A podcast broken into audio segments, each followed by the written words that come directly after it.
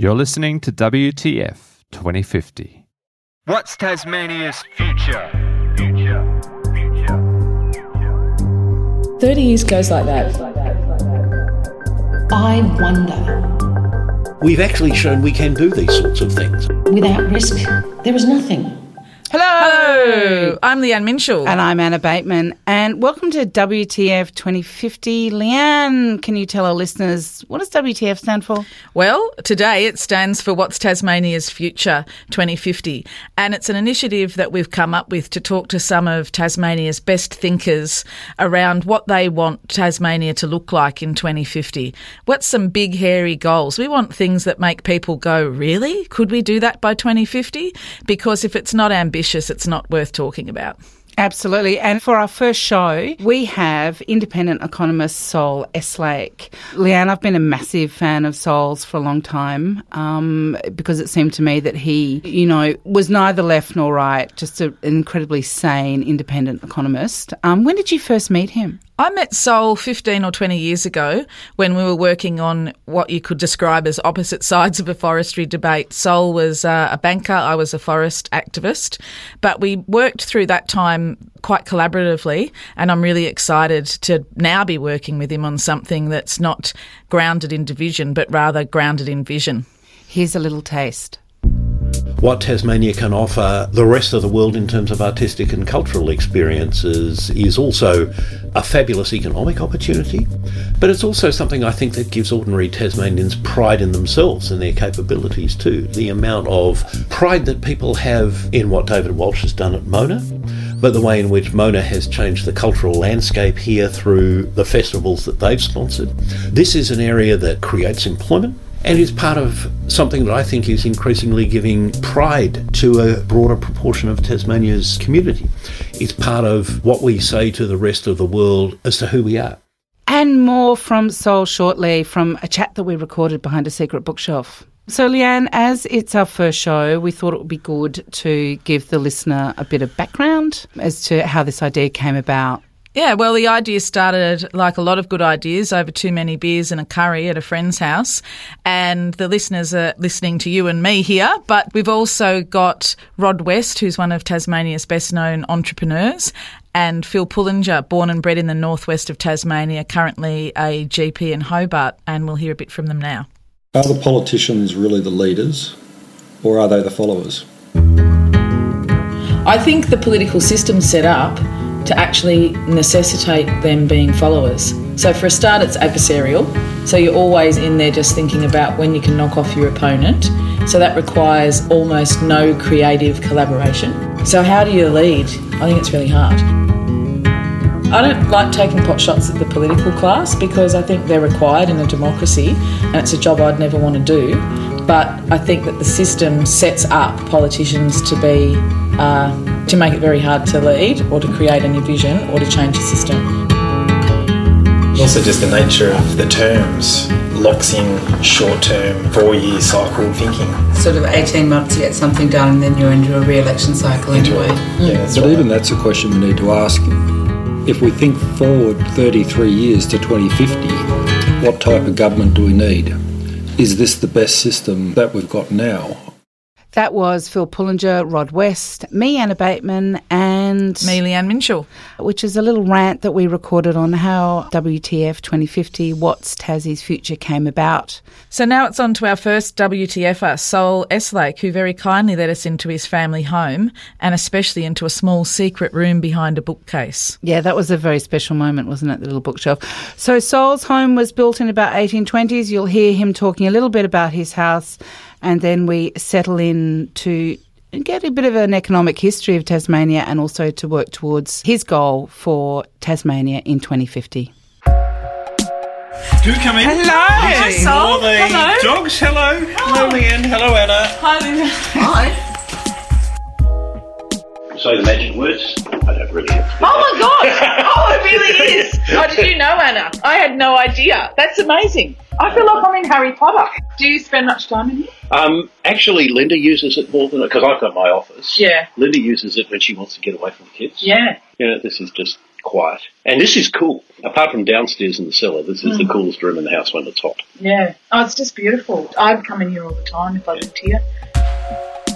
Tell me how far we are from both the city of Hobart and the airport, and we're cows and horses, and it's beautiful rolling hills. I sometimes say to people from Melbourne or people who know Melbourne that we are in Hobart's equivalent of Sunbury.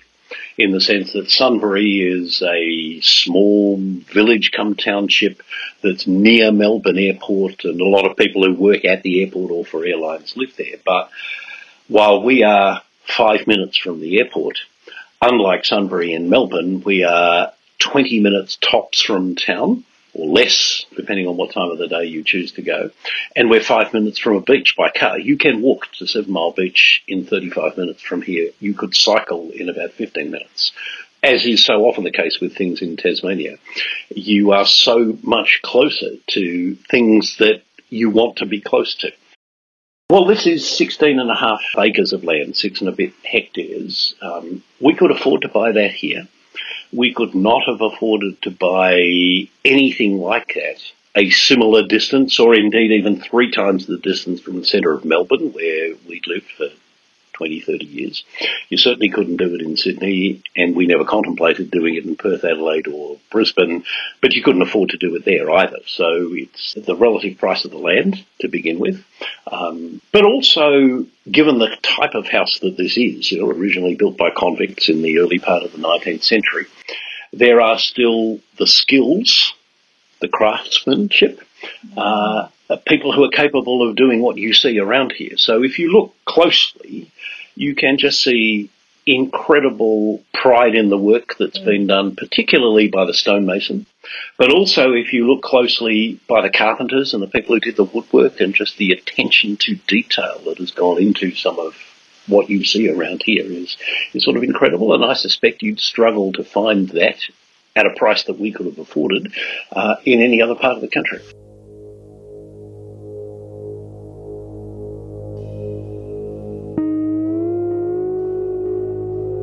You know, I used to find when I lived in Melbourne for the best part of 30 years that I was much more reluctant to get out of the city into national parks or beaches or anything like that because you just have to drive through an hour and a half of traffic in each direction in order to get there, and I couldn't be bothered.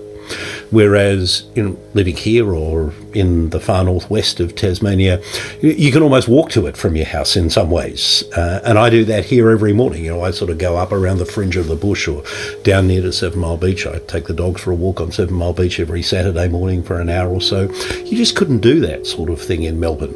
Um, while I was in Melbourne, I think I probably lost touch with some of that. And in the three years that I've been back, I'm sort of conscious that I'm much more aware of the changing of the seasons, much more aware of the plants that are growing in our garden that we've put here.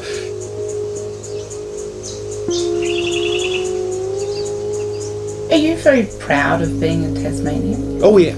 Yes, I am. And I get particularly annoyed when we're kind of discarded and seen as not relevant. And to give you some examples of things that get on my goat in that regard is when journalists and others say that some other state has the highest, lowest, fastest, slowest, strongest, weakest of any mainland state. As if they're saying, well, we know actually Tasmania's the strongest, weakest, slowest, fastest, highest, lowest, something, but because you're an island, you don't count. You know, you don't hear anyone say if South Australia has the highest, lowest, whatever of something, that some other state is the highest, slowest of any state whose capital doesn't begin with a vowel. and that's how stupid it is to exclude us in that way. In the same way, in my view, the fact that the AFL refuses to treat us as a state that doesn't allow us to have a team, but nonetheless calls itself a national competition, is something I almost take personal offence at. Because, in my view, we are a state. We have, in AFL football over many years punched above our weight, and yet the AFL seems to think our role in their competition is to send our best players to play for mainland clubs and then to pay taxpayers' money to host games of no consequence between teams with no followers that would lose money if they were staged at the major sporting stadiums in Melbourne. And, you know, that really gets on my goat. I get annoyed about that. It annoys me that Tasmania, for the first time since the late 1930s, has no representation in the federal ministry. You know, I think that is treating a foundation part of Australia with contempt, and I wish more Tasmanians would get angrier about that. But, you know, maybe part of the problem is that we don't assert our identity as a state as strongly as we should on some occasions. I think a lot of people on the mainland forget that Hobart was almost wealthier than Sydney for a time there when the colony started. Is that right? There was a period in the 1820s and 1830s when Tasmania was, on average, about the same standard of living as New South Wales. Uh, of course, at that time, there wasn't much to the rest of Australia as far as European colonialists were concerned. Victoria wasn't started by uh, Europeans until Tasmanians invented it in 1835. Likewise, South Australia, I think, was 1836, and Perth was first settled in 1829, and Queensland in the early 1820s. So, Van Diemen's Land, as it was then called, and New South Wales were about all there is. Tasmania. For almost a generation? Roughly speaking, yes. Uh, from the 1840s onwards, Tasmania experienced a significant recession. And then when gold was discovered in Victoria, Tasmania almost completely emptied out, other than those associated with the convict system. And eh, it probably wasn't until the 20th century that Tasmania really started to recover from that impact of the gold rushes in Victoria. And even then, in the early 1920s, there was an inquiry, one of, I think, four that occurred over the course of the 20th century, but the Lockyer inquiry in the 1920s uh, documented how poor Tasmania had become relative to the rest of the country and proposed some potential solutions to that. Other inquiries have travelled over much the same ground without ever really changing very much ever since then. So, we're talking about 2050 mm-hmm. in this series and thinking about some big, hairy goals for Tasmania. Mm-hmm and then looking at the strengths that Tasmania already has and building on those. And I guess the same way that you said that you're more connected to nature when you grow up in Tasmania, I think communities are also more connected to each other just because of the size of the island and the size of the community. Yeah, I think that's right, and it shows up even in statistics, which, given my training, I tend to pay attention to. But uh, there are plenty of surveys that show not only that people in Tasmania feel safer in a personal sense, but that they feel that they're more likely to have an influence not on national politics but on local affairs and on state politics. I mean, a surprisingly high proportion of Tasmanians actually know who their members of parliament are and have had some engagement or they're them. related to them. Or yes, or they're related to them, I suppose. I mean, that's partly a product of the Hare-Clark system, mm. but it's also that you know state government and local government are more accessible here than they are on the mainland. And, you know, we have a lot of small towns, and often, not always, but often they promote a, a sense of community. I noted in your report our strong reliance on agriculture and mm-hmm. that we could grow that. And I do note that a lot of people want to come to Tasmania or want our products at a premium price because of our good water, our good air, our good soil. Mm. So we're in 2050. What does the makeup of the economy look like? And then what are some of the advantages that we use to get hmm. there? Yeah. I think I'd start by saying it looks very different from the economy we had in 1950 or 1980. And let me sort of set the scene for that by saying from about 1930 until maybe the mid 1980s, Tasmania's economy was built on the idea that we could produce undifferentiated commodities at relatively low prices and win market share on that. So, beginning in the 1930s, we sought to combine cheap electricity with cheap workers to produce cheap aluminium, cheap zinc, cheap paper, cheap wood chips, cheap meat and fruit. And we could do that up to a point because our world, such as it was, consisted largely of other expensive places. Europe, Western Europe, North America, and in the second half of that period, Japan. And the only competition we really faced was from other parts of those expensive places. So for a while, what we were doing then was economically sustainable. It may not have been environmentally sustainable, but it was seen to be economically sustainable. But as the world became the world, that is to say, it incorporated not only the so called industrialized countries, but the emerging and post communist world, the rest of Asia, Latin America, more recently, even Africa and the Middle East.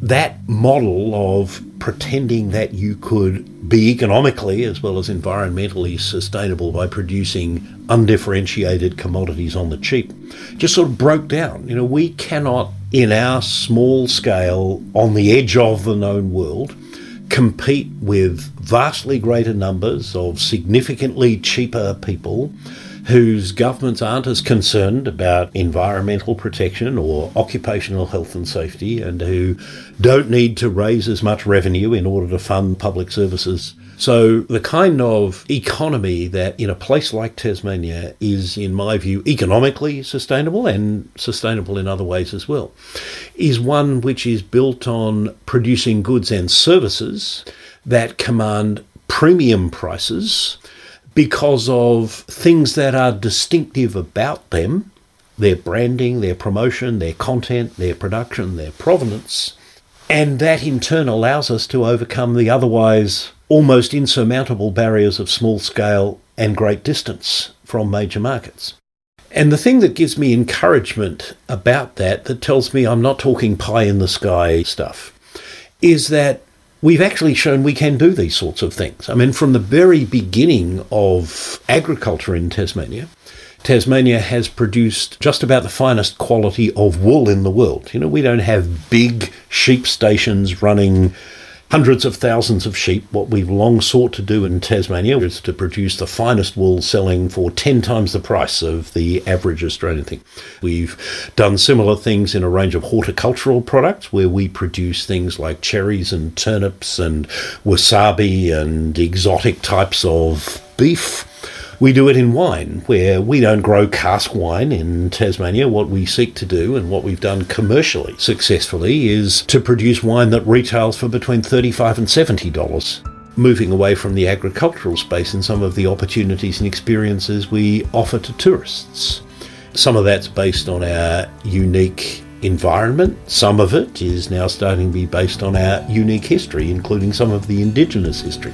Our water, not only the water itself, which is amongst the purest in the world, but things we grow in the water, what we do with the water to generate renewable energy and to provide support for wind and solar in a way that is otherwise hard to do. And then finally, I would say that, again, this has emerged over the last decade. What Tasmania can offer the rest of the world in terms of artistic and cultural experiences is also a fabulous economic opportunity, but it's also something I think that gives ordinary Tasmanians pride in themselves and their capabilities too. The amount of pride that people have in what David Walsh has done at Mona, but the way in which Mona has changed the cultural landscape here through the festivals that they've sponsored, the encouragement that has in turn given to an extraordinary range of community festivals, whether it's the Wooden Boat Festival or the Junction Arts Festival or Unconformity over in Queenstown or the Bay of Fires Prize that's now on the East Coast, or as I would like to say, 10 days on the island that covers the whole island. This is an area that creates employment, that is part of what we offer to visitors from the rest of the world, and is part of something that I think is increasingly giving pride to a broader proportion of Tasmania's community. It's part of what we say to the rest of the world who we are. You're listening to WTF 2050. What's Tasmania's future? future? Future.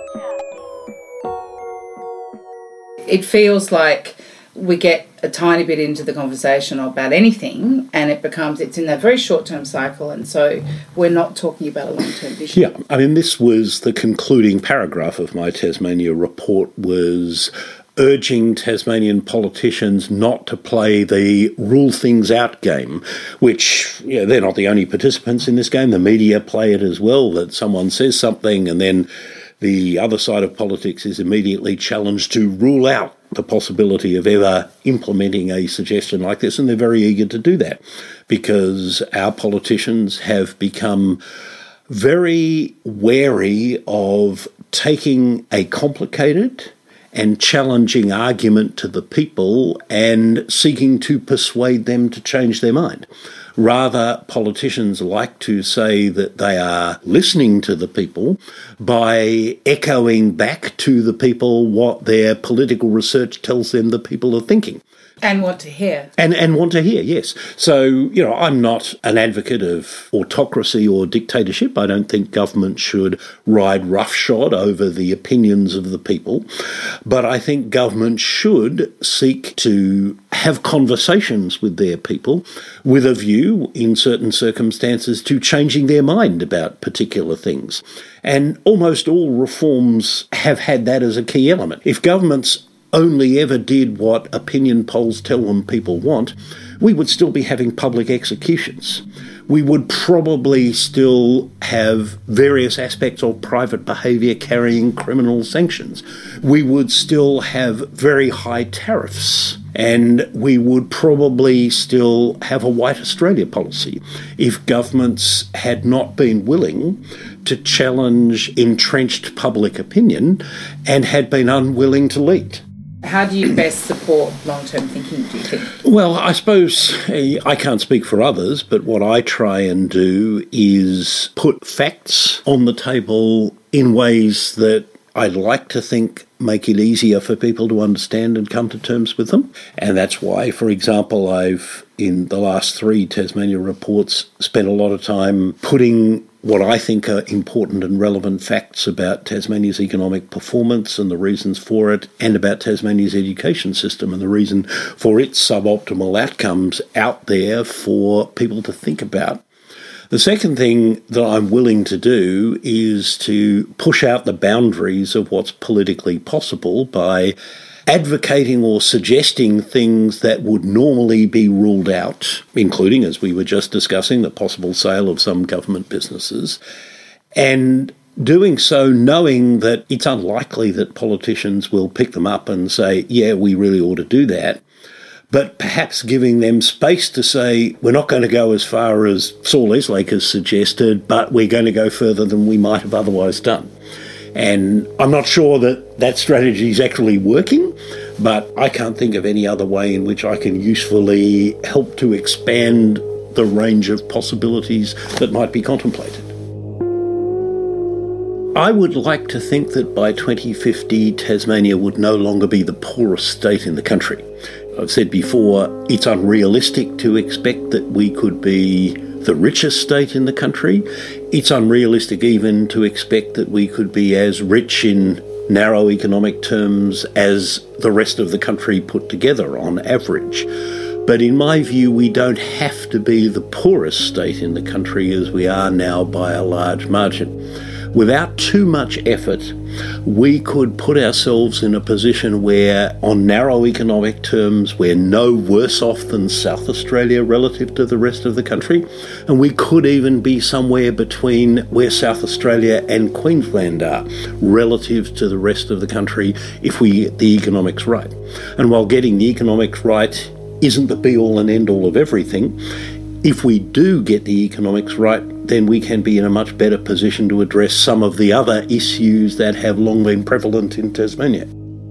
My vision for education would be that Tasmanians by 2050 are no longer the least educated people in the country. And sad to say that that's where we are at the moment, that the proportion of Tasmanians who have a post secondary qualification is lower than in any other state, and indeed lower than in the regional parts of other states rather than simply lower than in the big capital cities on the mainland. Conversely, we have by a wide margin a bigger proportion of our population who've never achieved anything beyond year 10 than any other state, or than the regional parts of other states, which some people would see as a more important comparison. That isn't because we're not spending enough on education. In some ways, I sometimes wish that we weren't spending enough on education because then it would be easy to say what the solution is just spend more. Uh, and that would be popular with many people as well. But I can't say that because we are spending more per student than any other state except the Northern Territory and by a small margin Western Australia. We're spending a larger proportion of our lower incomes on education than any other state or territory, and we're getting worse results. And I think that's a tragedy. I think it's a tragedy for, in particular, the Tasmanians who haven't had the chance to go on to year 12. And I'm not saying that because I think everyone ought to or can go on to university, but for those who are pursuing some kind of vocational or trade education, year 12 is a better jumping off point for that than year 10. And I think it's a tragedy that so many Tasmanians have missed out on the opportunities that a full secondary education provides and continue to miss out on it, notwithstanding that some of the changes that have been made in recent years have removed some of the barriers that students in rural and regional areas in particular have historically faced in terms of completing secondary school all the way up to year 12 there seems to be a very strong resistance to any change. But I've been told by Tasmanians that that's partly because there's a narrative of don't send them to university because then they leave. Certainly among older Tasmanians, I think that view is still entrenched. And of course, there is an awful lot of wailing and gnashing of teeth in the state uh, about young people leaving and the impact that that has. Uh, my observation is that this is part of island culture. You know, that not just in Tasmania, but in New Zealand, in Ireland, in the Outer Hebrides, in Corsica, in Sicily, Sardinia, in the Greek islands, in Newfoundland, Prince Edward Island. It is part of growing up on an island that you wonder what it is on the other side of the stretch of water that makes you an island. Uh, that could be a bigger challenge or throw up more opportunities. And my sense is that there are only three islands in the world that are population magnets for the rest of their countries, and that's Manhattan, Honshu, and Java which just happen to be the metropolitan centres of their countries. I mean, nowadays, or perhaps in the last 20 years, Britain has been a population magnet, or at least London has been a population magnet. But for most of the previous 200 years, Britain was a net exporter of its more adventurous and younger people as well. Otherwise, you and me wouldn't be here in Australia, because our ancestors were among those people who left England to, uh, to come here. I think instead of bemoaning the fact that our best and brightest young people, like bright young people in other islands, want to see what they're capable of in bigger markets. We ought to be devoting more effort to keeping those young people who leave in touch with Tasmania while they're away giving them reasons to think about coming back to Tasmania at certain points in their lives, for example, when they start families of their own, or when they're thinking about retiring or changing the pace of their life. And third, we ought to be thinking more creatively about getting other people in their 20s, 30s, and 40s to come to Tasmania at least for a while, in the hope that if even just 5% of them either fall in love with Tasmania or with a Tasmanian and decide to stay, that that's a net gain. And for the 95% or whatever it is who decide to go back where they come from after spending three or five years here, then at least they're people who understand Tasmania and could potentially be ambassadors and uh, advocates for us. So we can't be like Western Australia. In the same way, our population size makes it most unlikely we'll ever be a financial centre or a professional services centre in the way that Sydney and Melbourne are. We have to find our own way.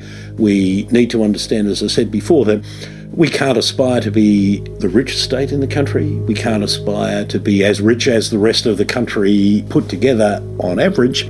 But I think we can and should aspire to be something better than the poorest state in the country.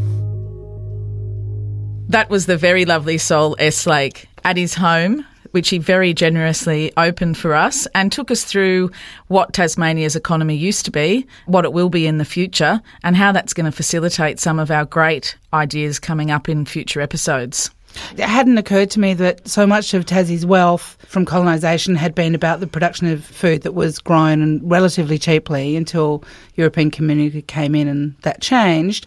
And now we're a state that's very much known for our high quality, low volume food.